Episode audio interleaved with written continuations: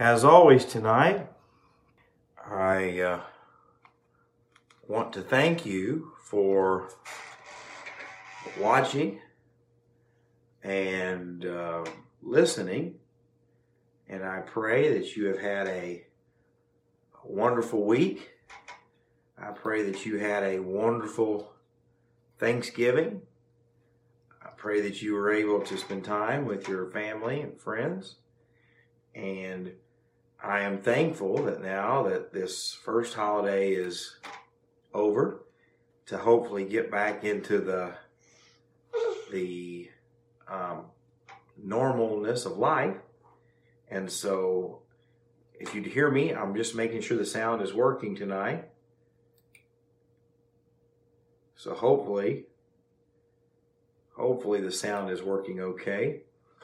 But tonight I uh, want to talk to you from uh, Job 25, and I have a helper with me tonight. Oh, this is Lydia. This is our um, second youngest child. And uh, how old are you, Lydia? You're three. And she goes to preschool. Yeah. She's in Miss Pam and Miss Lori's class. And she is hanging out with her dad tonight. And Andrea, I have Andrea here with me. Andrea is our mm-hmm. second oldest daughter. And she, quit sticking your tongue out. She is mm-hmm. a, how old are you, Andrea? Eight. She is eight years old, and she is a second grader at Dahlgren. Mm-hmm. And she is in Miss Belange's class. And she is the honoriest kid in her class. No. No, I know. I uh, I'm kidding, but uh, the rest of the crew is around here somewhere, and so hopefully we'll avoid that chaos. But Yes. you never know. So why don't you guys go play, and I'm going to do the, the devotion, okay? All right. So Job chapter 25 tonight, and it's the very short chapter in the book of Job. And uh, really, we are working our way through Job very quickly, and won't be in here too many more weeks. But um, looking forward to what the Lord does. Tonight, I want to talk to you about saying the wrong thing the wrong way, the right thing the wrong way, or saying the right thing with the wrong motivation. Or sometimes you can say the wrong, or the right thing in the wrong time. I would say all of us have probably been guilty of that. I, I, I wasn't wrong, but I probably shouldn't have said it. Or maybe it was the truth, but I said it because I was angry. Or maybe I did say that, but later I found out. found a fake mask. Yeah, oh, thank you. You found out that it probably wasn't what you should have said, or the reasoning wasn't true. And what happens in Job 25 is Bildad once again tells Job how wrong he is, and how sinful he is, and how all that is happening to, to him is deserved, and that God is holy and perfect. And that is true. He's talking about how perfect God is and how sinful man is. That's true. But he was also saying it with the wrong heart. At this point, he was very frustrated with Job. At this point, this is the third time he has told Job how sinful he is. And if you know anything about relationships, the more you tell people something, usually the more frustrated both parties become. And then, third, he was telling him the right things, but he didn't understand. Job hadn't done anything that specifically caused his difficulties. God allowed him to be tested. And so Job wasn't any more sinful than anyone else. But yet his friend was saying the right things, but he didn't understand the whole story. And so tonight I really want you to think about this as you talk to people that sometimes you might say the right things, but the wrong time. You might say the right thing, but with the wrong motive. Or you might say the right thing, but yet find out later that you didn't have all of the facts.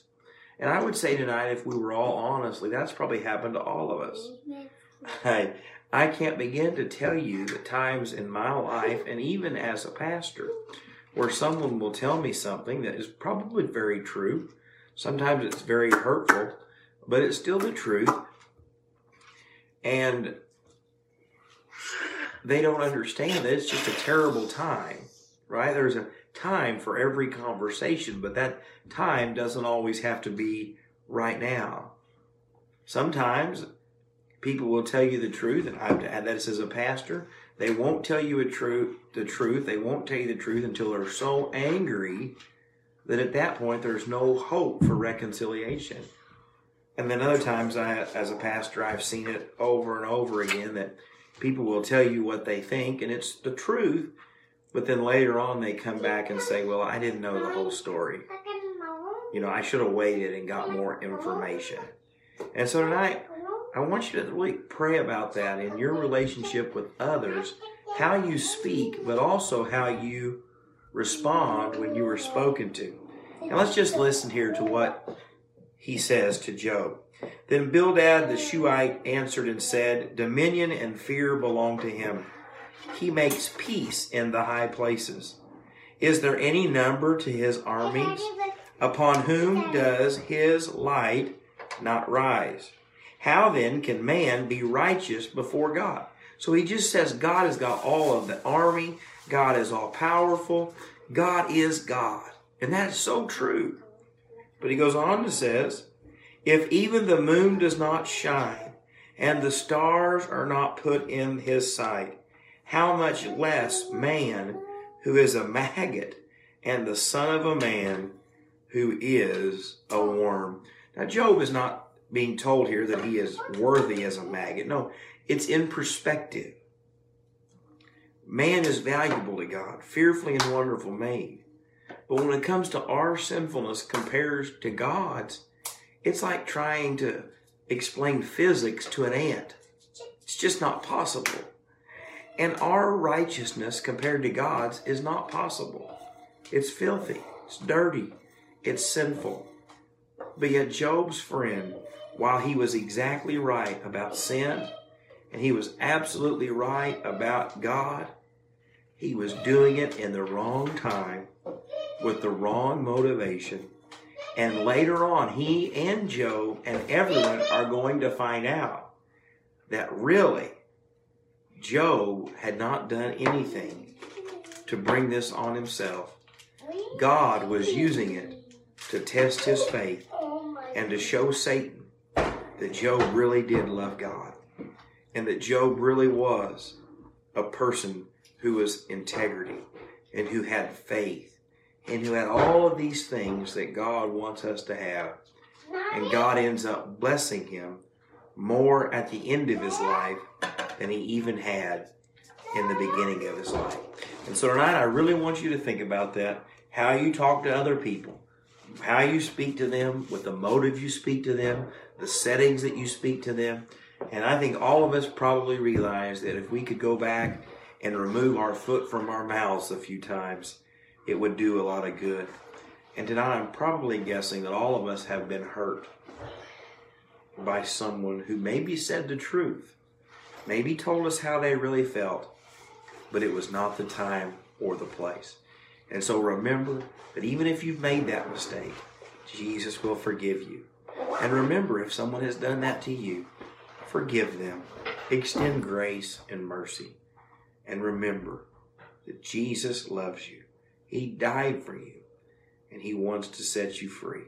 And so, as always, I thank you for watching tonight. I, am praying that we can get back on the schedule of every week night.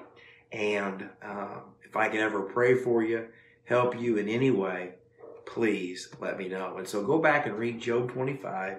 Spend some time thinking about those words and those principles. I pray that you'll have a wonderful evening. And if the Lord is willing, I look forward to seeing you tomorrow night.